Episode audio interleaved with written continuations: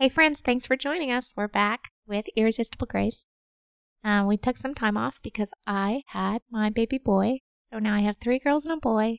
Yay. He's the love of my life. Yeah, he's so great. We just got to see him just for a second today, but it was, it just brought a smile to my face. He's so awesome. Yeah, I'm sure it did because it's real joy to just be by him.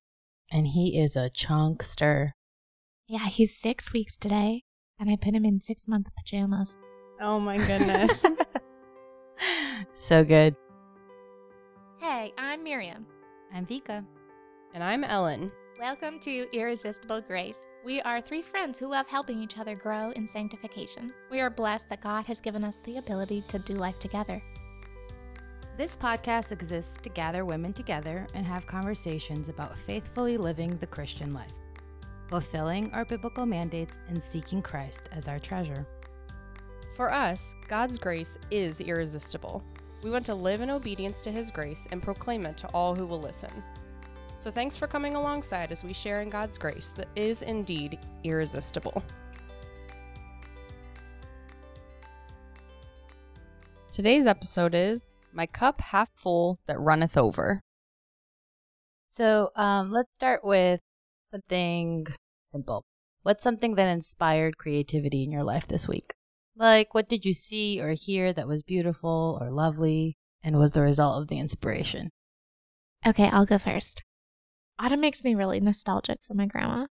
When I was a kid, we would spend the weekends at her house, and she had an apple tree in her yard. We would pick apples, and then we would make pie, and when the pie was in the oven, we would play Uno. Just such a special time. She always had these really fun activities for us. Lately, I've really been wanting to make pie with my girls, so we made pie yesterday. It went over pretty well. I mean, my entire kitchen was covered in flour and my kids had to take a bath. and it was right before we were having company, so that was a little like, oh my goodness. But the pie turned out really well. and reminded me so much of my grandma. So that was what that was something that was lovely that we created this week. It was really fun. So cool. Miriam, I feel like you are definitely the most creative of the three of us. So I feel like you set the bar really high just now of like this really awesome thing that you guys did this week. My No, my creative contribution this week was we got new light fixtures and I'm the one who picked out what we got in the house so that it would tie like the decor of our house together, but it's not as sentimental as No, yours. for Yours is so cool. I love your light fixture. It's such a good touch. What has inspired creativity for me this week? Nothing. I'm not that creative, but I will tell you that I'm inspired for Christmas. Is that like too early yeah. to say? Tell us about No that. way. I'm inspired because um we were listening to a podcast, Miriam actually, you and I both listened to it and they the two women challenged challenged women to just like think about how can you make Christmas special in your home? Not to follow trends, not to follow specific lists of like we have to bake cookies or we ha- we have to do this craft, but like what can you do? And I've been thinking about it and I'm thinking like certain lights we haven't put up Christmas lights ever ever. If you think about that, that's crazy because we've owned a house or houses for 5 years, but never outdoor Christmas lights. So we're going to do that this year. And then we have an idea for having friends over on a Friday and baking cookies and then all their parents coming over for the evening for dinner with us, like having a mom afternoon, but then dad's joining us later. Just a couple of things that I'm thinking through for Christmas, but never really did anything before. My kids were little and we just kind of didn't. But this year I'm cre- I'm thinking creatively. You know why I loved what they were talking about? It's because I've heard so many godly Christian women challenge each other to make the gospel the center of Christmas. I think this was the first time I heard Christian women challenge, like, these are really gospel solid women, challenging women to make Christmas magical for your home and for your children. I know the heart that it's coming from, and everything's in its right place, but that magic that we can bring into our home, I just, I was so inspired by that. Yeah, exactly. That's why it spoke to me because it, it felt like it wasn't any kind of awkward pressure. It was just like internally think about how you can do this for your family and make it magical. Like even like your grandma. Mm. I'm sure she never thought about making those apple pies being something to think about, but you still think about it.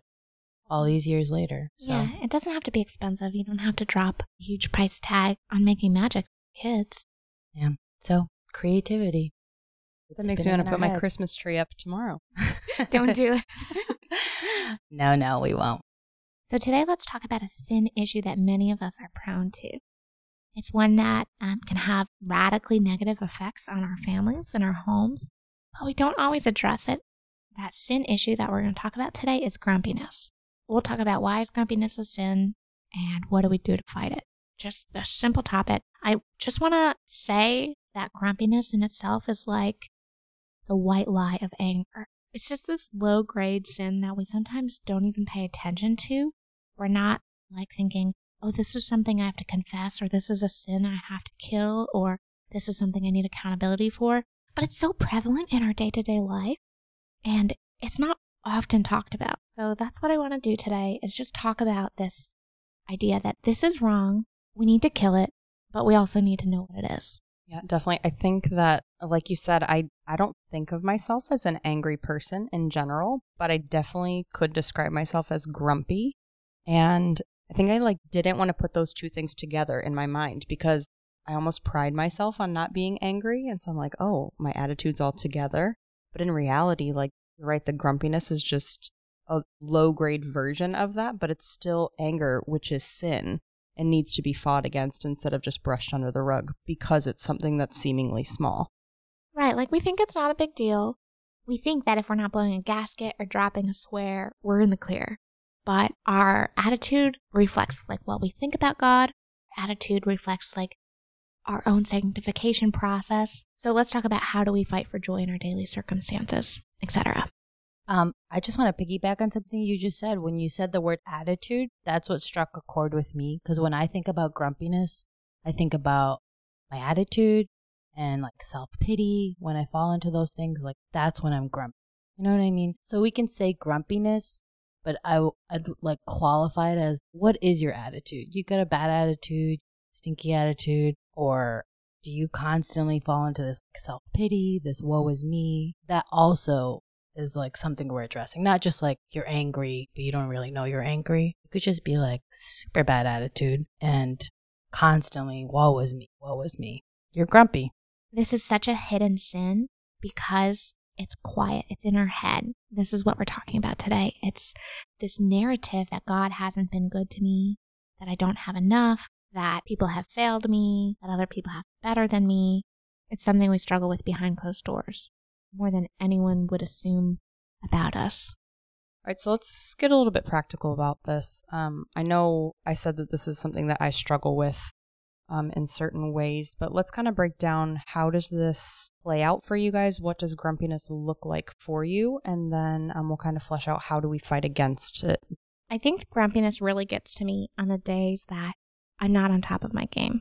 I get out of bed too late. I'm disorganized. I don't have a plan for the day. And then I end up like running late to work or um, running around to try to find something or struggling at the last minute to get my kids' homework done. And I feel like this is not my fault. This is the fault of everybody else. It's like my husband doesn't help me enough. My friends don't help me enough. God hasn't given me the kind of help that I think that I need. My family's far away, etc., etc. I can just fall into this state of self pity that it's just really not who I want to be. That mental state that I can fall into doesn't bring God glory. And it's not like displaying a lifestyle of gratitude. My I think that the root of my grumpiness is when I see my own flaws and I can just be like so beat up about it. It's my fault, but it's also it can spiral into being everybody else's fault as well.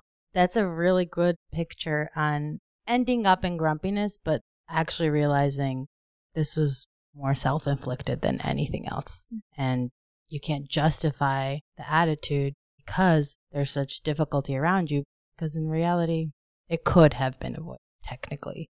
But there are times where you can't avoid it. So, yeah, I think um, I love what you're saying, Miriam, that a lot of times it is just self inflicted, that, you know, you're almost just like throwing yourself a pity party. I think for me, it comes out in situations where I have set myself up well for success, but then it gets interrupted by others. So, for mm-hmm. example, I've done, you know, maybe a really good meal plan for that week and I'm got a great dinner planned for tonight. I'm in the middle of making it and, you know, my kids are working on their homework on schedule like they're supposed to. And 15 different times they come and interrupt me right when I'm trying to measure something because they have a question about their homework. And I'm just like getting so fed up about like, I'm trying to stay on schedule. You know, dinner's supposed to be this perfect picture. Um, and I'm trying to achieve that, but they're interrupting it. And then I end up snapping at them because they're trying to do what I asked them to do and do their homework. Um, but they're disrupting what I'm trying to have be orderly. Um, so for me, I think I put the blame on other people when in reality, I just need to stop and be patient, especially with my own children. I should be available for them to ask homework questions or to, you know, help them button their shirt or whatever it is and not get so irritated with them and let it just stew in my mind of how much they're bothering me in the middle of me doing my tasks.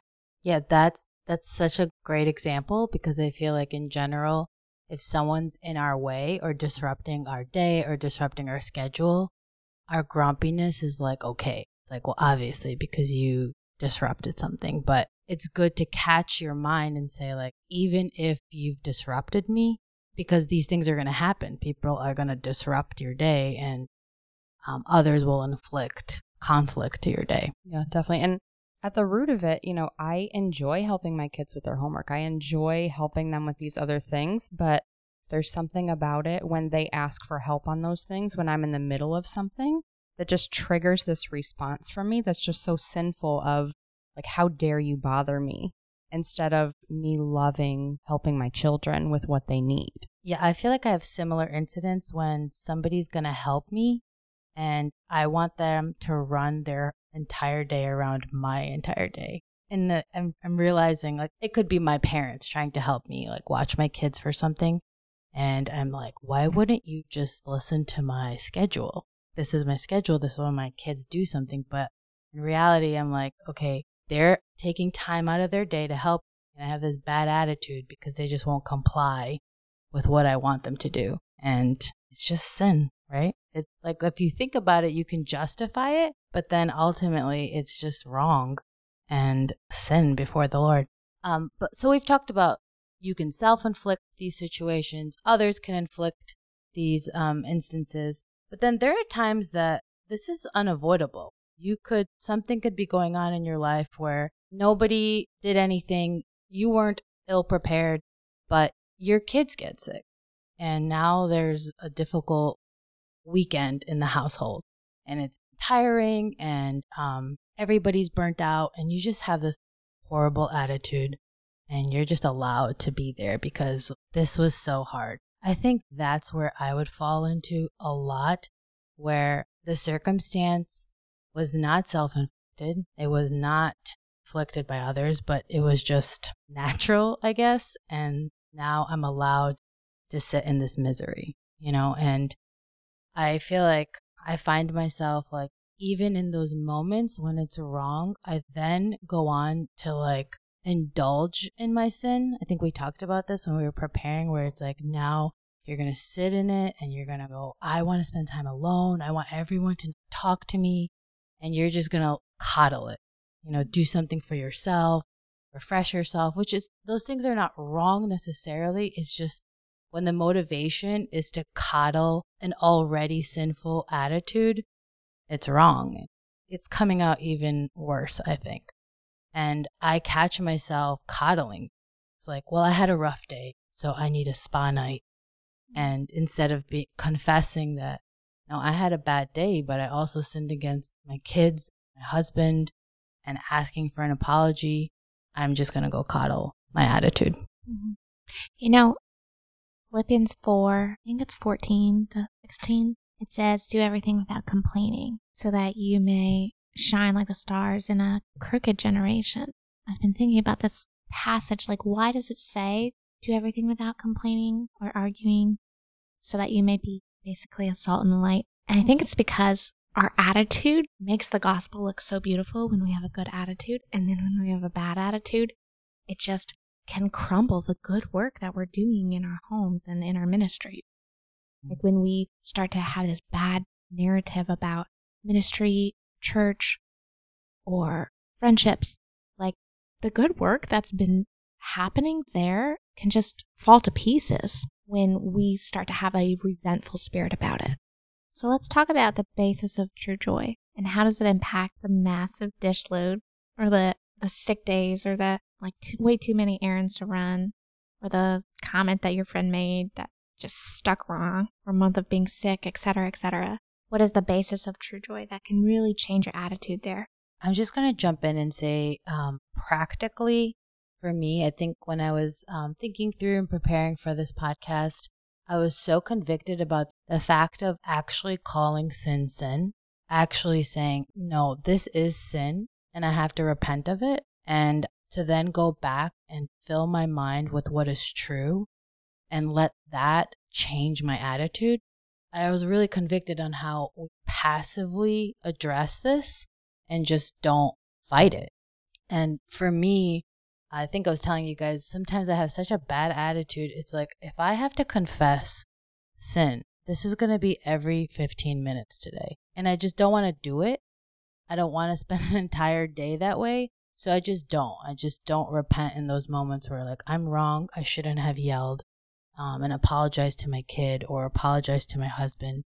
And I just let it continue spiraling instead of just actually stopping and uh, calling sin sin and leaning into the word of God to renew my mind and refresh, to renew my mind and my spirit and my attitude unto what it actually should be. Yeah, the verse that popped in my mind is from um, 1 Thessalonians 5, the verse that says, um, Rejoice always, pray without ceasing, give thanks in all circumstances, for this is the will of God in Christ Jesus for you. And thinking back to Miriam, what you said earlier about how it's so easy to fall into this mindset of like, oh, God is not being good to me in this because, you know, A, B, and Z is, you know, going wrong in this situation, where in reality, He has blessed us beyond measure. And if we would just step back for just a second and think about all the blessings we do have, even in the midst of, you know, this five seconds of irritability in this, in the day, I think that that could change our attitude, but this is something I really don't do naturally. But I mean, the scripture tells us right here that we should be giving thanks in all circumstances, even the days when I'm not setting myself up well and I could end up grumpy, or others are irritating me and I end up grumpy, or my day just doesn't go according to plan. You know, my kid gets sick or whatever. Um, we're still called to give thanks in that. Yeah, let's go back to the gospel here. God did not spare his own son for you, but graciously gave him up for us all. And I'm going to paraphrase here, but scripture says that how would God not also give us all things? And those all things is the help that we need and the strength that we need for the day and the community that we need. And God is our, our help. God is our refuge and strength. So in the middle of what can feel like chaos, the gospel is actually all that we need. We don't need a cleaning lady or a better schedule or etc etc we need to depend on what has already been done for us on the cross. So i read an article um, on a pastor who discussed how he fought self-pity.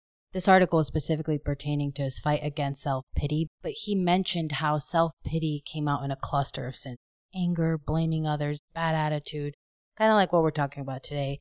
And he said that one of the things that he was really struck by was that he wasn't actually waging war against this sin. And there was an incident where um, something happened. He came home and it was a woe is me moment for him. And instead of just sitting in that, he went up to his study and I'm going to quote what he said. He said, I turned my mind and my heart toward the promises of God and the surety of the cross and the love of my Father and the wealth of my inheritance in Christ and the patience of Jesus. And I just thought, like, if you could find a verse that would actually turn your mind to one of these things in your difficult moment and renew your mind and just like pour it into your head over and over and over until you change your attitude, this is how we would fight this. You actually wage war against the bad attitude um, and the bad attitude in heart. Mm the verse that's been helping my attitude as of late is Proverbs 17:22 And Songs for Saplings turned it into a little jingle that we listen to in the car, but it says like a merry heart does good like a medicine. When I can feel that angst coming on and like the walls are closing in and day is a wash, I'll just think of that verse or even sing it out loud to my kids. And it's been so helpful. Like a merry heart, that's what we're going for. Like God has given us this disposition of cheerfulness because we are in Christ. And that changes everything. It, can change our entire day and it can change our family tree because our attitude in the home can have such an impact on our children. Oh, for sure. This actually plays out on my house in such a comical way. Um, we have daughters, and so one of the biggest things that we're after for them is just a good attitude, just because they have a tendency to like whine and dramatic about the way they're saying things. So we say like, say it again, but say it in a good attitude, and you'll just see this like, they're trying to laugh and say it, but they're like still sad or mad. And it just like, if you watch them, you would become merry because it's hilarious just because they're really trying to change the scene, but they're still so upset. But ultimately, we could do the same thing, right? Mm-hmm. Just, just try to start laughing out loud. Change your attitude. it's as easy as that. I can't wait to hear in the next well, couple days watched, how this goes for you guys. If you watched my toddlers do it, it'd make you laugh every time. Because I love that example that you gave. It's just such a practical way. Um, I know you said that you use it for your kids, but for us too, you know, if you're having a bad attitude, how do you put a smile on your face? Um, that's something that I think we should all think through this week. And um, to anyone who's listening, I think it's a good challenge. Is how could you practically cultivate joy in your home in the coming days? We want to end this conversation about grumpiness on something positive. Because, okay, we are only human. Our bodies are frail, our emotions are frail, our hormones are frail. So if you have repented of your sin, if you have turned from it, if you're actively trying to kill it, um, if you have also gotten the rest that you need, let's talk about I'm just going to call it tips and tricks for creating cheerfulness in our home. We need to know what practically fuels us. I just want to remind ourselves that God knows that we are frail. He's not just like, hey, go turn from your sin, but He actually gives us these common graces to help us live out a life of joy. But we're all designed differently, so we have to know what actually fuels you. Mm-hmm. You have to know what actually fuels you. And not necessarily what fuels somebody else. Like somebody could be like, you know what, I need to go and get a pedicure. I need to take a bath and be alone. And that might not be something that really helps you or really redirects your mind and pulls you up to like what you enjoy. So there are common graces that we can partake in. And I want to talk about what are those graces for you? Like what actually fuels you in the way that you've been wired. Ellen, do you have any thoughts? I think the biggest one for me is um, kind of twofold. One is just kind of getting myself out of what it is that's making me grumpy. So if it's, you know, I'm at home and you know, the mess around me or the kids are running amok or whatever is stressing me out, just getting out of the home, but specifically going to just somewhere beautiful, going for a hike or even just like a walk around the neighborhood. Um, and just kind of you know, leaving the cell phone at home, unplugging from everything for just a little bit and just enjoying the beautiful creation that God has out there and enjoying just quiet um, but with people I love. So it could be um, just with the family, or sometimes friends come along, um, and just having good conversation away from the chaos for a little bit. Yeah, for sure. I want to piggyback off that. That sometimes I think that my grumpiness, when it boils down, something that contributes to it is just this feeling of being lonely. Like I'm by myself, I'm carrying this load. But you know what? The early church gathered together and it filled them with joy. And I do think that when we spend time with other believers, it can just pour this cheer in, or it does for me. It just pours this cheer into my soul that just um, put a smile to my face for days on end. If, if I can see my good friends, it really helps me.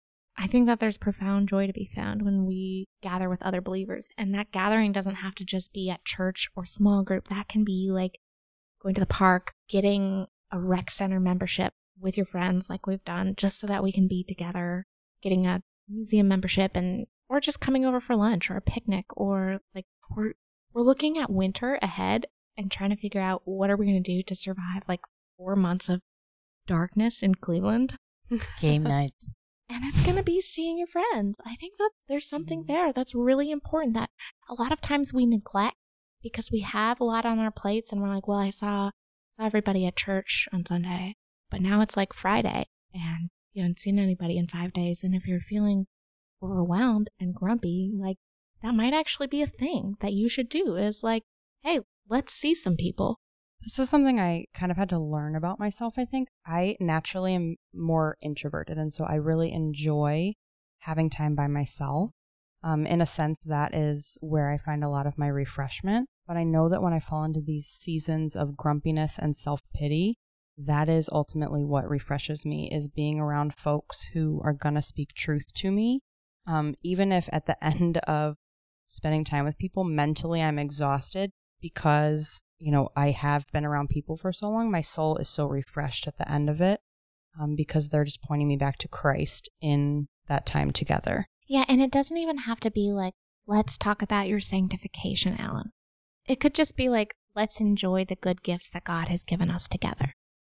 Definitely. And just enjoying life together, I think, is just, it can be so refreshing. And I fought against that for a long time because I enjoy being alone so much, but it is, it's just such a blessing to be in community with others.